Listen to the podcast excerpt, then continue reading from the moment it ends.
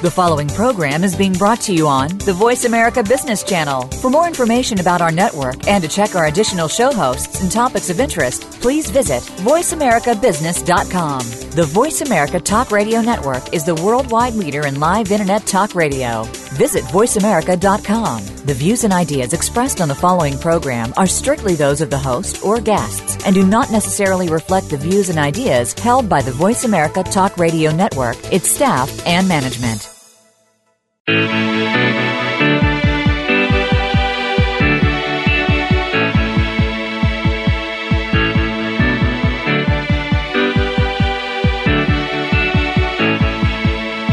This hour of the Costa Report is brought to you by Dole Food Company, the world's leading producer and distributor of fresh fruits and vegetables.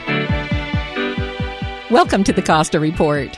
I'm Rebecca Costa, and thank you for joining me for another two hours of straight talk radio. I want to welcome members of our armed forces who are joining us from remote outposts, as well as first time listeners on new affiliate stations in Massachusetts, Florida, New York, New Hampshire, Iowa, and all across this great country of ours.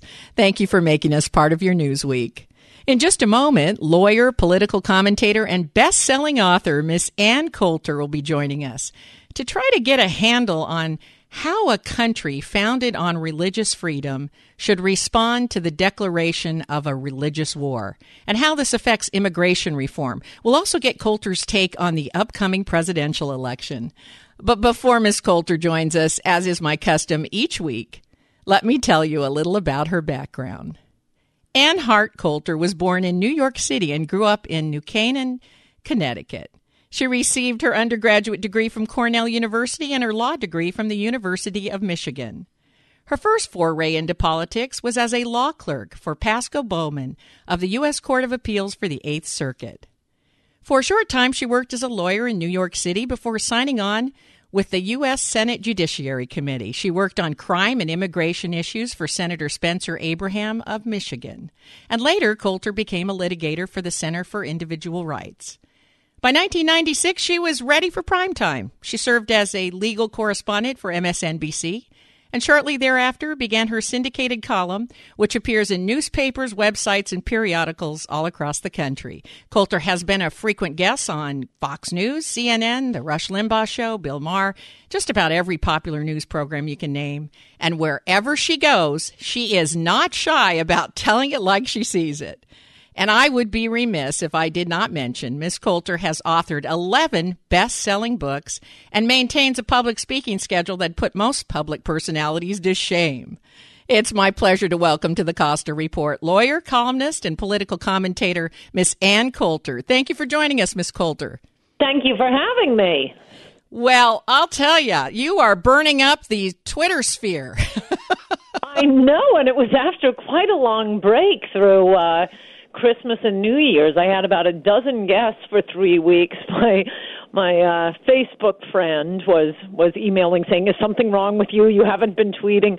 Um, but but in the past day or so, he said, "Well, I guess you're back." oh yeah, well, uh, a lot of people found you, and uh, and we're going to talk about that in just a moment. You know, it's no secret you have whipped up quite a bit of dust on the immigration issue in particular, and for a while now, you've been advocating that we pause immigration for people of the Muslim faith, something GOP candidate Donald Trump is now advocating. So tell us a little bit about how that would work. Um, well, actually, I recommend a, a complete across the board pause, which isn't as radical as as uh, many, many, the, basically the rest of my political party, other than Donald Trump and the entire Democratic Party, um, would have you think. Calvin Coolidge put in a half century moratorium on immigration um, and for a lot of the same reasons, but much worse now. We need time to assimilate the ones already here. The the the, the um, culture of our country, the the fabric of our country is being changed. This is all described in in my latest book, Adios America: The Left's Plan to Turn Our Country into a Third World Hellhole. Um, for for the Democrats, they at least have a specific plan in mind replace American voters with new voters more inclined to vote for left wing policies. Um, the Republicans are just wandering around like Elmer Fudd, um, seem to have no idea that the entire country is about to come, become California. I mean, without the beautiful beaches and lovely people, um, it would just be, you know, Democrat after Democrat after Democrat. We'll have the Chuck Schumer Democratic Party running against the Nancy Pelosi Democratic Party. Um, so, for purely reasons of political survival, it's been a little baffling watching the Republican Party behave this way. Um, but beyond that, even if you're not a Republican, um, the culture is changing. There is an American culture. Um, we are not a nation of immigrants. We're a, we're a nation that began as a British colony and remained heavily British Germanic and obviously 10% East, uh, roughly 10% East African for the first 200 years of its existence. We're less a nation of immigrants than than most countries are. But the last 50 years since Teddy Kennedy's 1965 Immigration Act, there has been a radical transformation.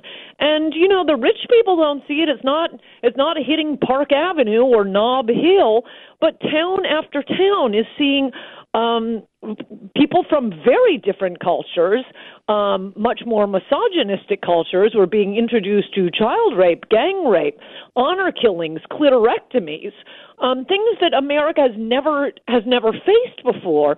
Uh, a lot of these, you know, the, the government scams, the Medicare frauds, the Medicaid scams, the food stamp scams.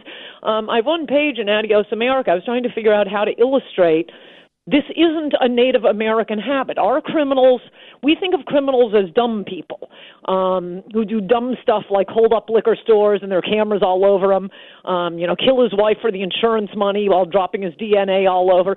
Oh, no, no, no. We are bringing in cultures where every level of society is criminal. We have really smart criminals now stealing billions of dollars from the Social Security Fund and Medicare Fund. And anyway, the way I came up with, I, I wanted to write the book, you know, quickly, simply. It's shorter than it looks. There are about 100 pages of footnotes, um, so you can read it. And I think it's I think it's a fun book to read. Um, but the way I I chose to illustrate it, I was running various Nexis searches, and finally I just broke it down to one month, November 2014. That's when I happened to be doing that. That's toward the end of the book, that particular chapter. Um, and I just put in the words. I forget what it is, but it's footnoted, so you know exactly what the search is. Something like Medicare, Medicaid, and insurance fraud, and and limited all Nexis documents to that one month. And I just ran a list of the names. Mm-hmm. Just ran a list of the names. billions and billions of dollars from manifest, manifestly recent immigrants, Im, Im, immigrant names. Right. Well, I just want to get back and clarify the fact that you'd like to see a pause in all immigration until we get an immigration policy in place. Right. All oh all immigration. You're not you're not singling out Mexicans, you're not singling out Muslims. You're just saying that we don't have an appropriate plan that protects America in place and when we do, we can decide how that immigration should work. Is that is that do I have yeah, that right? That's right, and also okay. But so much is you know when you yeah. say something, you know this better than I do. Your words get twisted eleven ways from Sunday. Um, yes, that's why I like live interviews like this, and I thank you for that. But it's not. It's also to assimilate the ones already here. I mean, the the immigrants have changed, and which is why I'm always telling people I do not want to hear any weeping about your ancestors at Ellis Island. Pre 1970 immigrants, we weren't a welfare state. I mean, we got Teddy Kennedy's immigration immigration act drastically altering who would be coming to this country at the same time as we got the Great Society programs um, and turned America into a huge welfare state. So, for one thing, pre 1970 immigrants, 30% of them went home. They couldn't make it in America. This is how we ended up the, with the creme de la creme from around the world, as any sane immigration policy would require. I mean, immigration is just a government policy like any other. Why shouldn't we look out across the world? And uh, you know, we're we're the New England Patriots. We, everybody try out. We'll take the top five. That's how our immigration policy should work. So, for one thing, to get the immigration policy in order, but also we've become so politically correct, um, and instead of um, a 200 year tradition of assimilating immigrants to the American way of life, to the middle class way of life, to the respect for women and children, and not littering and not stealing way of life. No, now it's a hate crime to ask immigrants to assimilate to our massively successful society. No, instead, we're supposed to assimilate to their unsuccessful societies. So, for one thing, we got to we have to do some changes here at home too in order to assimilate the immigrants coming in. Mm-hmm. Well, I think what you're saying is is that uh, we have bent too far the other way to accommodate diversity and culture, and uh, maybe we just need to uh, look at a correction. Now, uh, we have to take our first break, but stay right, right where you are. We'll be right back with more from Ann Coulter. You're listening to the Costa Report.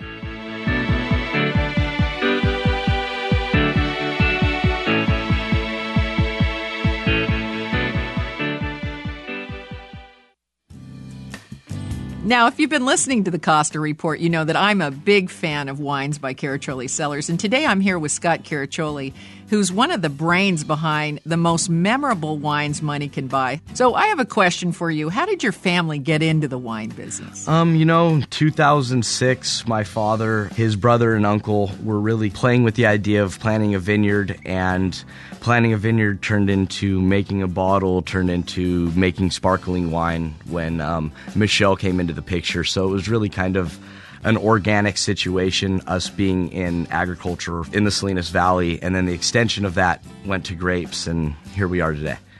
To find out more about Caraccioli wines, visit us at www.caracciolicellars.com or stop by our tasting room in downtown Carmel, California. That's Caraccioli Cellars, C A R A C C I O L I, Cellars, where one bottle is never enough.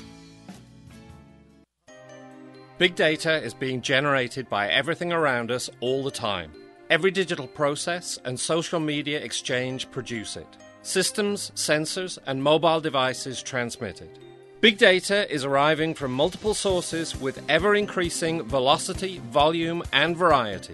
It's becoming the world's newest resource for competitive advantage, allowing decision making to move from the elite few to the empowered many. The escalating demand for insights requires a fundamentally new approach to architecture, tools, and practices. To extract meaningful value from big data, you need optimal processing power, analytics capabilities, and skills. Find out how IBM Big Data and Analytics can transform your business. Visit www.ibm.com slash bigdata today. That's www.ibm.com slash big data. It's exciting to be a part of it. The growing enthusiasm, the sense of community. Business is growing every day. People coming together all across Monterey County to make this an even better place to live and work and call home. People like Bill Roth of Lockwood. I'm a rancher, a business owner, and a longtime resident of Monterey. I care about our neighbors our environment, and our jobs. So it concerned Jill and me when we heard someone to ban Monterey's long history of safe, well regulated oil production. It's an industry that generated $202 million in tax revenues and employs almost 2,000 people in the county. Let's keep Monterey open for business. Let's keep oil production here, where it's done under strict regulation to protect the environment while creating jobs and increasing tax revenues. Learn more about the facts behind the science. Visit EnergyMonterey.com. That's EnergyMonterey.com. Paid for by Californians for Energy Independence.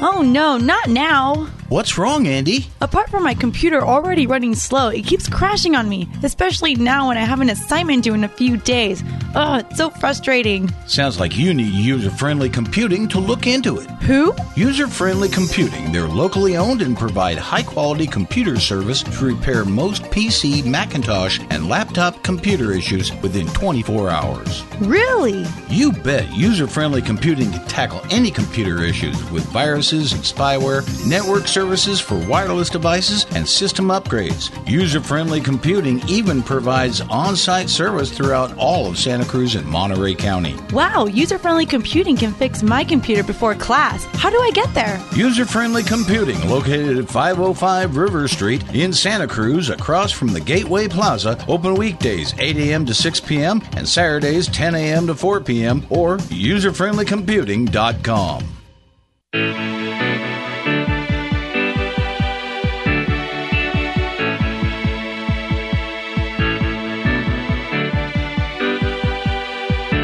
Welcome back to the Costa Report.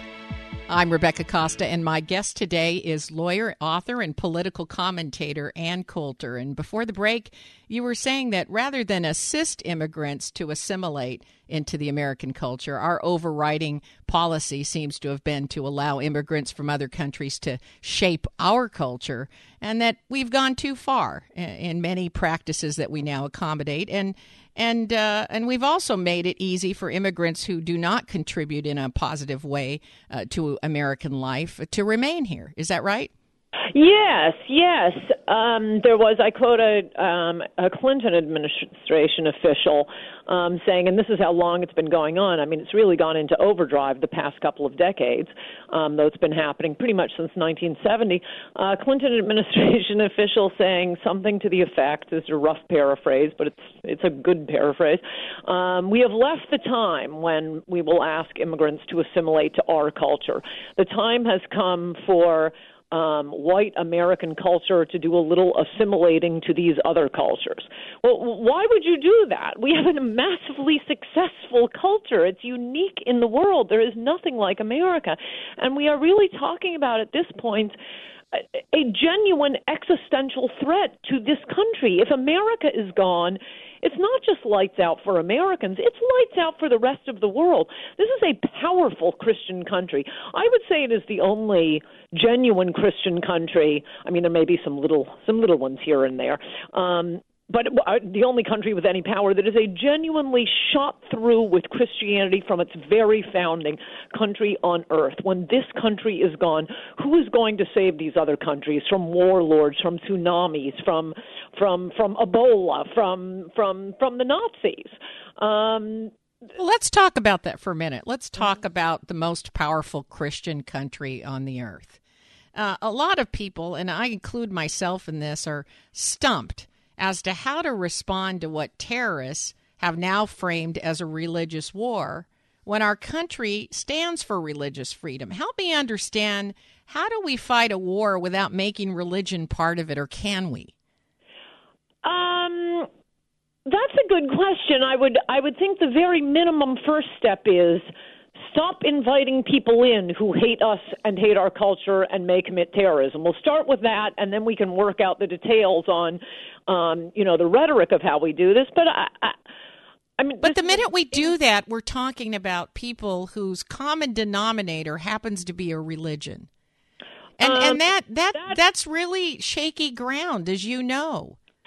See, I don't, I don't think so. I think uh, this is a Christian country other religions are free to practice here, but when you get this idea that as I think Nikki Haley said in her, her speech the other night, I know I've heard I've heard others saying it that oh, yeah. oh I know it was the Muslims that the Democrats were inviting to the State of the Union address to show how important Muslims are to to our country. Look, there are plenty of lovely Muslims in this country um, who are who are fantastic Americans. I happen to be friends with one of them, um, but. Uh, the idea that this country was built, you know, it was begun as let's have a country where all religions can come in and we'll take a little bit from the Quran and, you know, a little bit from Buddha. No, this was not only founded by Christians, it was founded by Protestants.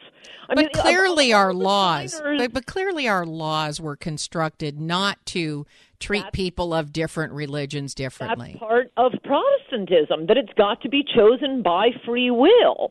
Uh, but that doesn't mean that the animating influence underneath it isn't distinctly Christian. I mean, George um, King George used to refer to the American Revolution as that Presbyterian War.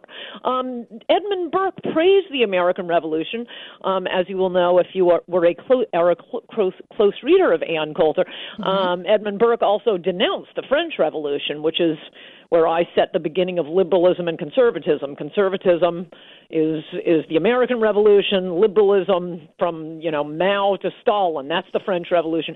Edmund Burke, although he was British, was supportive of supportive of the American Revolution, and his two reasons for that were number one, they were Englishmen. Number two, they were Protestants. And because of their Protestantism, um, he said something to the effect of it is the particular brand of of Protestantism that is the most resistant to to any captivity of, of the mind or soul, that it that insists upon freedom and free will.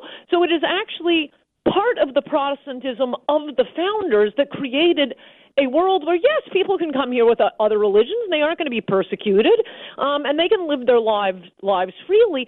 But we have to understand that the underlying animating philosophy to this country and to our founding is is a Christian worldview. But even and so, we didn't limit it to Christianity. We we you know it, it may have been the religion of the founding fathers and and formed the foundation. But even so, we've always had and embraced people's differences in beliefs. That's that's um, one of the beauties of our point. country. Um, I would disagree with that. There comes a point where the n- numbers make a difference. I mean, there's a reason the main immigration, anti-immigration group in the country um, isn't called, you know, "Go Christians" or or um, "No Muslims." What it's called is Numbers USA. There comes a point when these other cultures and we are certainly seeing that now. And I think a lot of your listeners will recognize what I'm talking about. When you have so many Somalis, um, as estimated, and it's all in a footnote in my book, about 100,000 in Minnesota, when they move into Minnesota, I mean, there isn't even there isn't any possibility of assimilation besides the fact that it's considered a hate crime. No, we have large groups of immigrants from very different cultures coming to America and creating their own little ghettos where they don't have to learn the language. They can speak their own language. They keep their own customs. Um, I think it's there have been various polls, and my numbers may be slightly off, but not enormously. There's something like 50% of American Muslims, um, you know, when when polled, yes, I think it would be great if we lived under under Sharia law. Mm-hmm. Um, there comes a point where the numbers overwhelm what is the, the fabric of the nation, and it is the Christian fabric that not only allows every you know Buddhists and Muslims to live freely and and comfortable, wonderful lives with wonderful, nice Christians, but women, but children, right. but gays, all so if I if I hear you right, the same the same freedom, the same safety in right. any other country, and that's not an accident. Well, what I hear you saying is it's two things. It's the absence of assimilation or the requirement to assimilate, but you're also concerned about critical mass yes. being developed. Yes, yes, yes. And and, and it, it's interesting that I talk about this a lot on this program that if you want social change, you want the end of the Vietnam War, you want uh, civil rights, uh, those things could not come about without critical mass. You can't have an ecology movement without critical mass. But sometimes critical mass happens as an unintended consequence. And when it does, people don't recognize the change underway. Yes, I think that's, that's what I you're mean, saying. Exactly right. Although clearly some people are recognizing it, thus the rise of Donald Trump.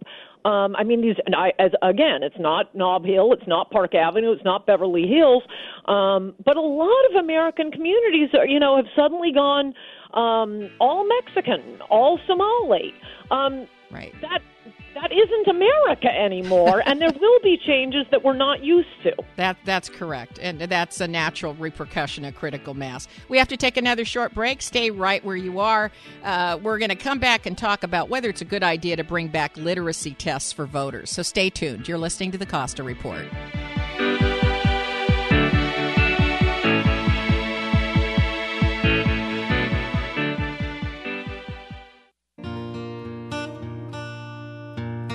Biodiversity is the very fabric of our lives. It is everything around us, all of nature, but human impact is diminishing biodiversity at an alarming rate. And because of that, the intricate web of biodiversity is unraveling in ways we don't fully understand, and our world is becoming less resilient. That's why we are biodiversity advocates. We're the E.O. Wilson Biodiversity Foundation. Guided by the greatest living naturalist, E.O. Wilson, we champion research and education that expands our understanding of biodiversity and informs worldwide conservation efforts. The E.O. Wilson Biodiversity Foundation is building a movement of environmental stewards like you who share our sense of responsibility for the living world that is our home. Join us in our quest to protect biodiversity, the fabric of our lives. Visit eowilsonfoundation.org.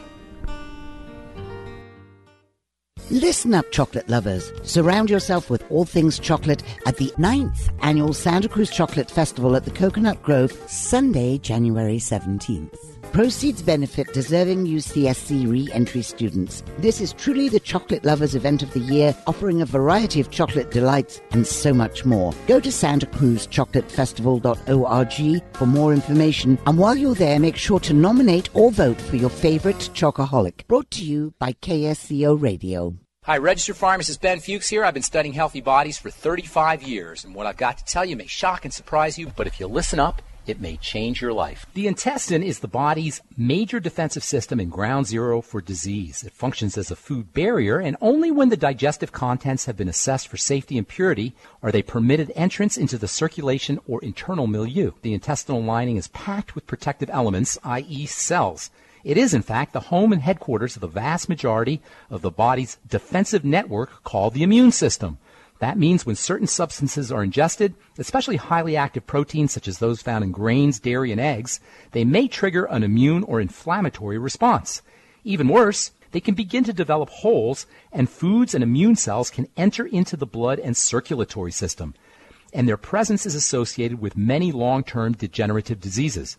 If you're dealing with any chronic health challenges, try fasting for 24 hours.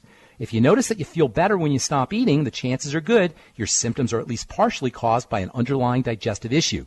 In addition to eliminating problem foods and reducing calorie intake, in general, considering supporting intestinal health by eating fermented veggies and getting on a good probiotic supplement. Taking digestive enzymes and a tablespoonful or two of apple cider vinegar with meals can help. And try using some gelatin powder before meals. It can coat and soothe the intestinal lining, help keep the blood free of toxins and inflammatory factors, and improve nutrient absorption too. Pharmacist Ben here, urging you to go to kscohealth.com to order Beyond Tangy Tangerine, the Healthy Start Pack, and other nutritional supplements that I personally use and recommend. You can purchase these premium quality products at wholesale prices online at kscohealth.com. That's kscohealth.com. I'm the pharmacist that believes that staying healthy and strong is not only about medicine, it's about giving your body the raw materials it needs to do its work. Go to kscohealth.com. Make sure you check out the cool videos too at kscohealth.com. That's kscohealth.com. Let's go back to our previous story. What do you want to say about it? Okay, so she decides she needs to holster this weapon somewhere, Mhm. and she chooses. Her hoo-ha. During the break, you said to me, um, "What if it were to go off Mm-hmm. for a, a revolver, especially to go off? You'd have to cock the hammer." Well, who knows what And- else is up and- there? And isn't it interesting that they call it cocking the hammer? Hear Georgia every Wednesday and Friday from 2 to 4 right here on KSCO.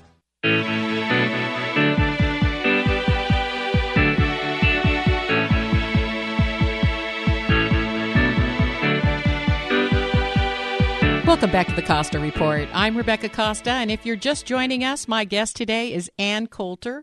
And we've been talking about the need for immigrants to assimilate to the culture and the consequences when the critical mass grows to a point where the very fiber of American culture is altered in ways which are inconsistent with American history or values. And uh, speaking of assimilation, I think last year, I think I think it was last year, you proposed this idea of literacy tests for voters, and that created a bit of a backlash. Uh, I think you said think something like an old one. 124 languages of ballots are available now in the Oh, U.S. or something. Yeah, no, I mean consider that there are there are these poor you know little little towns have to print up um, ballots in a hundred different languages. I'm sorry, but I don't think they're going to be discussing um, you know bills on the Senate floor in Urdu. So why are people allowed to be voting in Urdu? Um, and you know, as for the assimilation thing, um, this is this our our actual immigration history is shot through with that concern, with um, for example, a concern that too many Germans were coming in. and that is look, Germans are are some of our most fabulous immigrants and you know hardworking and and incredibly successful but but even early in the country's history the the the original colonists had to put their foot down and say no, we don't want to be a German colony. We don't want that to be the culture. There is a very distinctive British Protestant culture. Um, another example of this um, which I think is interesting. Um, I, I'm I'm a quarter Catholic, um, Irish Catholic. That's where I got my taste for liquor. Um, but the the Irish Catholics or Catholics generally in this country are not like um, though they were not accepted in colonial days. Uh, Jews could vote in in mo- most of the colonies before Catholics could, and the reason for that was um, the the colonists were concerned that um, Catholics would have uh, um, they'd be too deferential to this foreign power. They were under they they would defer to the Pope on things, and that was a big thing, obviously, in, in revolutionary times. We didn't want any foreign powers getting involved. And as Samuel Huntington, the Harvard professor, has written, Catholics didn't become fully accepted in American society until they became more American Catholic and less Roman Catholic. And you see it today in the difference, for example, in Catholics in America versus Catholics throughout Latin America. Part of the, what what a lot of scholars look at, and by the way, this isn't the theme of my book. I'm just chit chatting about things that interest me. Right. Um, there have been all these studies of what makes a country honest. You can you can look up probably right now on Google. You know what are the most honest countries, and obviously that's important for the running of governments, for the running of businesses, um, and what they've concluded the two most important factors, UCLA and Harvard professors, lots of studies and papers on this. Two most important factors in the honesty of a country is number one, Protestantism, number two, years of British rule. Um, and to get back to the Catholic point, um, part of what you see in Latin America, the, the Protestantism in particular, this come out in these cultural studies, is that, and we saw this a lot with this current pope, who is very unlike other popes, but he goes back to um, the bad cultural influences of Catholicism, and that is this idea that poverty is by itself a sign of virtue, and wealth is by itself that is a sign of you you must have gotten that ill-gotten gains. Well american catholics don't have that at all. Um, and in fact I, I don't know if it's true today but i know at various times you know in the last decade or so catholics have been the highest earning americans. Um, i mean you can think of, of a bunch of them off the top of your head. Um, but, but but you do you certainly see it with this current pope that you know we have to worship the pope. Well, you're poverty stricken. You have you can't support your family. You must be good. That is so not a part of of Protestantism, um, you know, we have the, the the you know the famous Protestant work ethic, which is what you see with American Catholics. Well, uh, my mother was Japanese. A lot of people don't know that because I, I just don't look Japanese at all. I bet you have beautiful hair. Uh, I do have thick hair from my mom. It's one of the wonderful genetic uh, inheritances that I did get. But I but I got a whole list of other things too. Um, uh, but it was interesting because when I watched the assimilation of the Japanese after World War II, there is a classic case of a uh, community who wanted to assimilate under the worst of circumstances, yes. even having been in internment camps. Yes. Uh, my mother would not allow one piece of trash on our street. Uh, yes. she, our yard was immaculate. Our house was immaculate. She really felt like she wanted Americans to respect our family. Yes. And uh, yes. and and she knew that the way they would respect them was how her kids wore clean clothes and got good grades. And you know, we had boy, uh, Lord help me if I came back with a B on a book report. you know, uh, it was sit at the kitchen table and yeah. do homework that she came up with, not my teachers. Um, and and I thank her for that. But if you look at the Japanese community, think of where they were. I know. Stripped of their rights, and now you have and, and I, I have never forsaken the Japanese culture. That culture is alive in our family. Uh, right. But but no one would argue as to whether uh, the Japanese fully assimilated in such a short period of time. Yes, that's right. And and we take I, I mean if we take 20 Japanese immigrants a year at this point, I'd be shocked. All of you know like I say, big difference in pre 1970 immigrant and post 1970 immigrants, and um, you know, you know, to, par- to paraphrase Donald Trump, and I'm sure some of them are good people. Um, about 20% are good people, but other than that, and this gets back to the crucial, to the heart of my book, 80% of post 1970 immigrants are voting for the Democrats. That's why they want them, and they don't care how American culture changes. They never particularly liked America to begin with. They would love to turn us into into a completely different country to punish America for being successful. Well, the country that immigrants moved to and went to a lot of trouble to move to, and the country that was built by by generation after generation of Americans isn't going to exist anymore if we don't stop this constant importation of new people um, that really is changing the culture of our country. Well, I got a couple of minutes here before I got to go to break, and uh, you kind of opened the door to this. I'm always amazed that Donald Trump seems to say many of the same things you've been saying this last year, but when he says them, they're entertaining, and when you say them, they go after you with, uh, you know, with knives and forks. Well, I what what, what is that? What what is going on here? Because I I'm I don't get it. Like I, I could almost take quotes that you have and put them side by side with Donald Trump, and everybody seems to stand up and applaud and cheer, and then Ann Coulter says it, and it's like, oh, she's just a hater. No, what what I that? They're going after Donald Trump in exactly the same way. I don't have Not as viciously. Let me be the first to say they don't uh, listen. You don't hear what they say behind your back. You only hear what they say on the media. I, I, they don't go after him like they go after you. I think they do, but he has the people behind him. I've been begging some presidential candidate, in fact, without naming names, not that it was completely off the record, but just to be polite. I had private audiences with three Republicans running for president. I begged them to take this immigration issue. Yep. I wrote it out. I had long conversations. No, they didn't do it. They still won't do it. Donald Trump saw me on the Jorge Ramos show a week before my book came out and instantly, you know, asked for an advance copy of the book. He has been on this issue. He has been pro-American and and I think it is like me. I mean, despite the hatred of uh, from the media, um I've been pretty popular with book buyers and and TV viewers and radio listeners. So the only problem I, have is that that what has been uh, perpetrated in the media is that you want a, a uh, immigration policy against Muslims, you want an immigration policy against Mexicans, that you're singling a religion out, you're singling a nationality out. What I wanted to do, and I think it's been done uh, on this program, is to say that we don't have a sensible immigration policy. There is Right. nothing wrong with pausing all immigration across the board, which is what you have said, and I feel has been mischaracterized. And I, that's why I wanted to have you on the program because, look, I don't agree with everything you say, but it's not coming from a crazy place.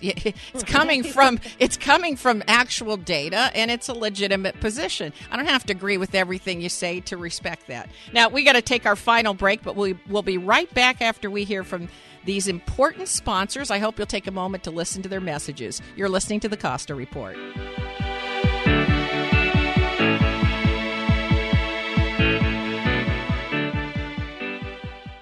If you're wondering what to do with all that data you're creating, do I have an offer for you? Tableau is drag and drop software that people of any skill level can use to analyze and turn data into something actionable. That's right, I said actionable. And isn't that what all that data is for? With Tableau, you can connect to any data in virtually any format and visualize it on the fly. Databases, spreadsheets, even big data sources are instantly combined into usable charts, graphs, reports, and dashboards. People can analyze data and drag and drop at 10 times the speed of a traditional business intelligence system. But the most impressive thing about Tableau is that anyone can use it. And just to prove the point, you can get a free 14 day trial from Tableau just by mentioning you heard this ad. But do it now because this offer won't last. For your free 14 day trial, visit Tableau at T-A-B-L-E-A-U dot com slash Costa. That's tableau.com slash Costa. Tableau software. What's your data trying to tell you? Do you love creating salads as much as you enjoy eating them? Hi, I'm Amy Tobin, cookbook author and culinary expert. Dole inspires fresh and wholesome dishes for any meal with their wide selection of salad blends and all natural salad kits. From the mild and tender texture of sweet butter lettuce to the crunch of classic romaine sprinkled with colorful shredded carrots and red cabbage, Dole has over 30 salad blends to satisfy every palate. If you're looking for the ultimate in convenience, try Dole's unique salad kit combinations that include farm fresh lettuces and vegetables, mouth watering all natural toppings, and specially made dressings. It's all you need to make a distinctively delicious salad. The possibilities are endless. Visit www.dolesalads.com for recipes and other ideas to feed your culinary imagination. Say, did you know that each time you use public Wi Fi, shop online, or give out your social security number, you leave a trail of digital breadcrumbs? Yeah, and thieves can use this digital information to steal your identity and take everything you own. Lifelock uses proprietary technology to detect signs that somebody has picked up your breadcrumbs. And unlike the free credit monitoring services that only alert you, Lifelock has a dedicated resolution staff to help clean things up if all those breadcrumbs get messy. Now, no one can prevent all identity theft or monitor all transactions in all businesses, but with Lifelock, you can keep doing the things you do every day and feel better protected. Isn't it time to help protect yourself from someone eating your financial lunch? Plans start at $9.99 a month. Call or visit lifelock.com now. Promo code RUSH. That's RUSH. Save 10% on your membership. Lifelock's at 800 440 4833. 800 440 4833. Cash flows and money move. The Money Move Show is dedicated to delivering tips and tools to help you earn more, save more, and protect your hard earned assets. Host Pamela Fugit Hedrick interacts with her guests and callers every Thursday night from 7 to 8 p.m. Recent topics have included what is going on locally with health insurance, tips to maximize your Social Security income, how do you build an emergency fund for your family? Medicare 101 tips. How do you choose and pay for home health care? And many other topics. So tune in, take notes, call, and get answers to your financial questions from Pamela Fugit Hedrick on Money Moves Thursdays at 7 p.m. That's Money Moves Thursdays 7 p.m. on KSCO AM 1080 Santa Cruz and KOMY 1340 Watsonville and 104.1 on your FM dial.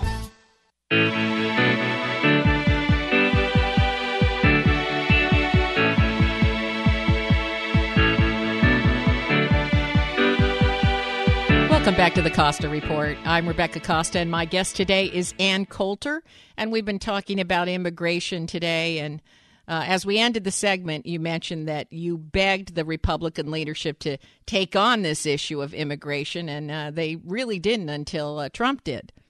Yes, and one thing you'll notice generally, uh, um, or at least I've noticed in the media world I'm in, um, and part of what I think Reagan's what was so great about Reagan was the GE tours. It is so important to get out and meet Americans.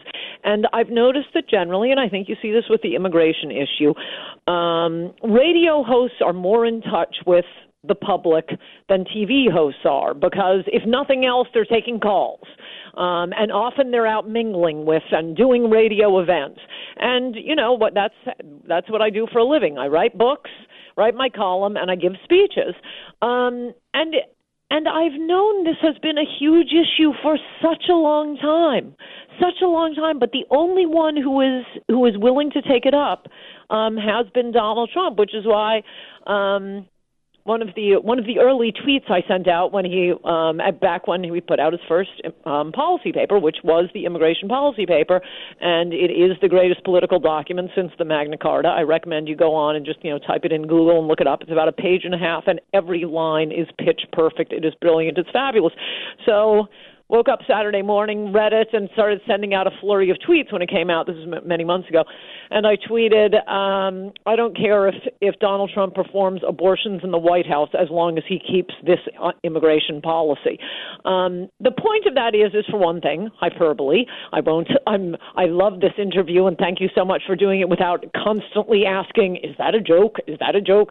Um, yes, it's hyperbole, but it makes a point. Yeah, but you do have a sarcastic. You've got a sarcastic streak, and people don't no, it's a catchy line. Yeah, they, they, don't they don't get it. You know, uh, you're not you're not making it's not a joke.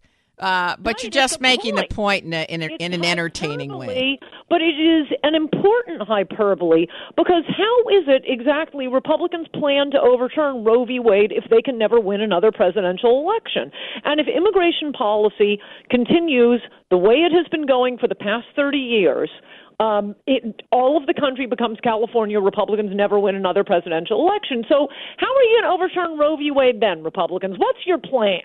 Um, it makes an important point, and and that is why everything, whatever issue you think is the most important issue, I submit you are wrong. You give me the issue, and I'll tell you why it's de- determined by immigration. I mean, look at Obamacare. Why do we have Obamacare? Well, for one thing, Obama never would have been elected, but for the last 30 years of immigration. Romney won, um, he certainly wouldn't have had more than one term. Romney won more of the white vote than Ronald Reagan did in 1980 against Jimmy Carter.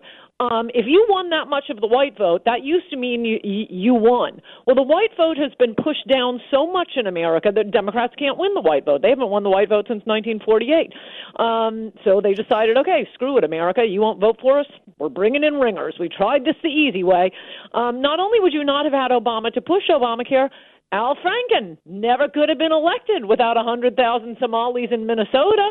Uh, you'll remember um, he stole that election, but it wouldn't have been close enough for him to steal without 100,000 Somalis in Minnesota block voting for the Democrats.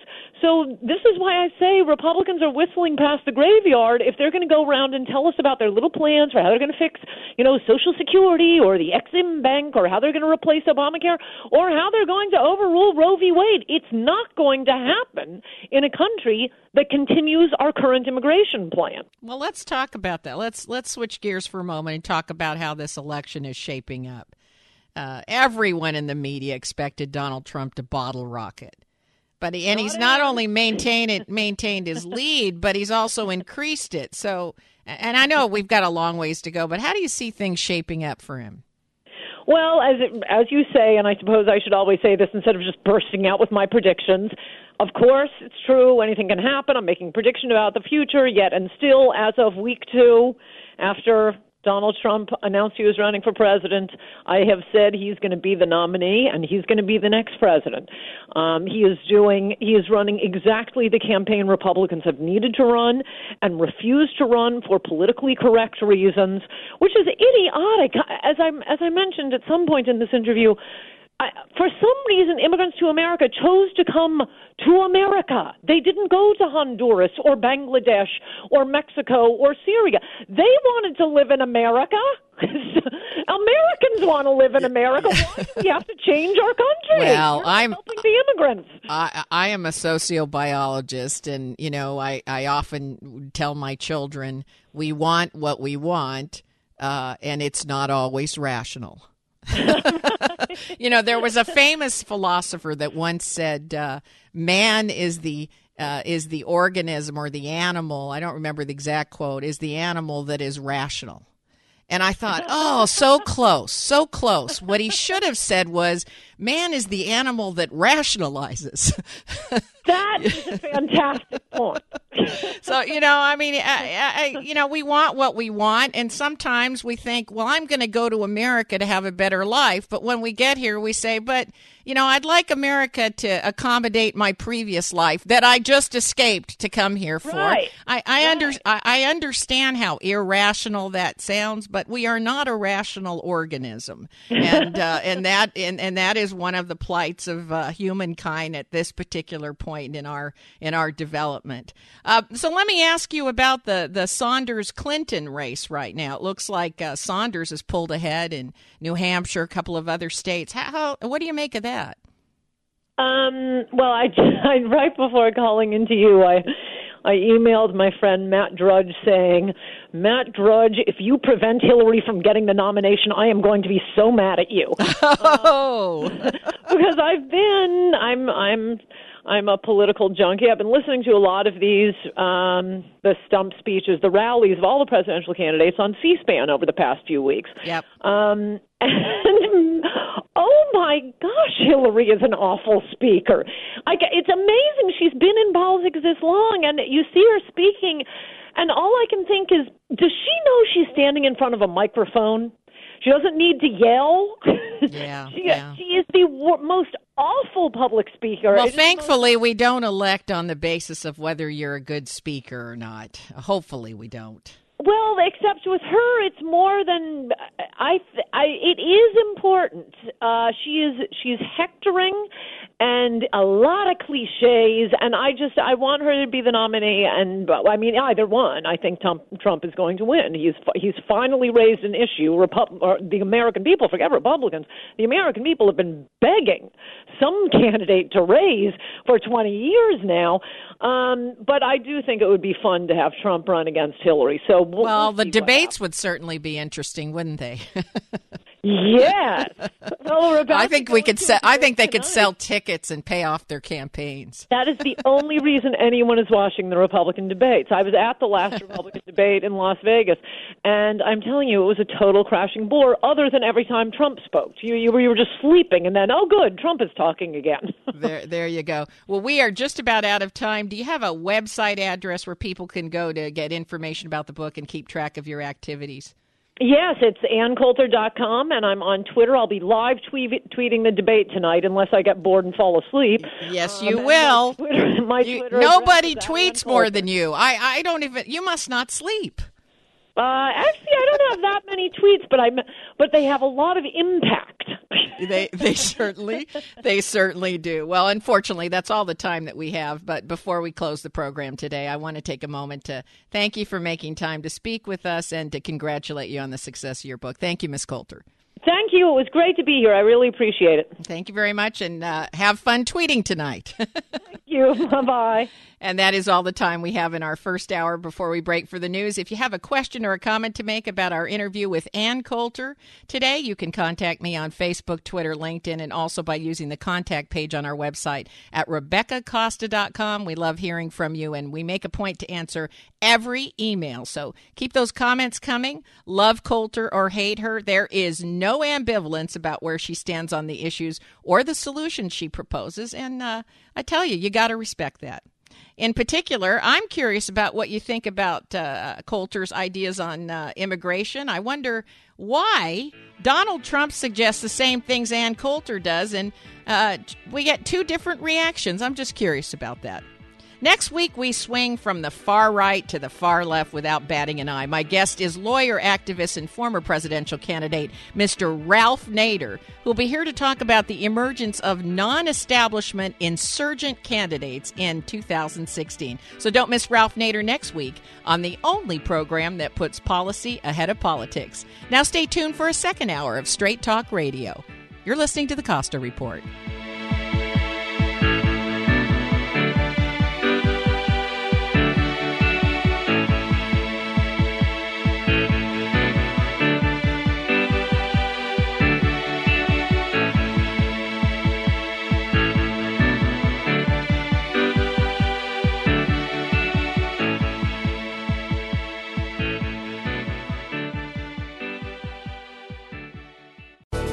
Thanks again for listening to the preceding program brought to you on the Voice America Business Channel. For more information about our network and to check out additional show hosts and topics of interest, please visit voiceamericabusiness.com.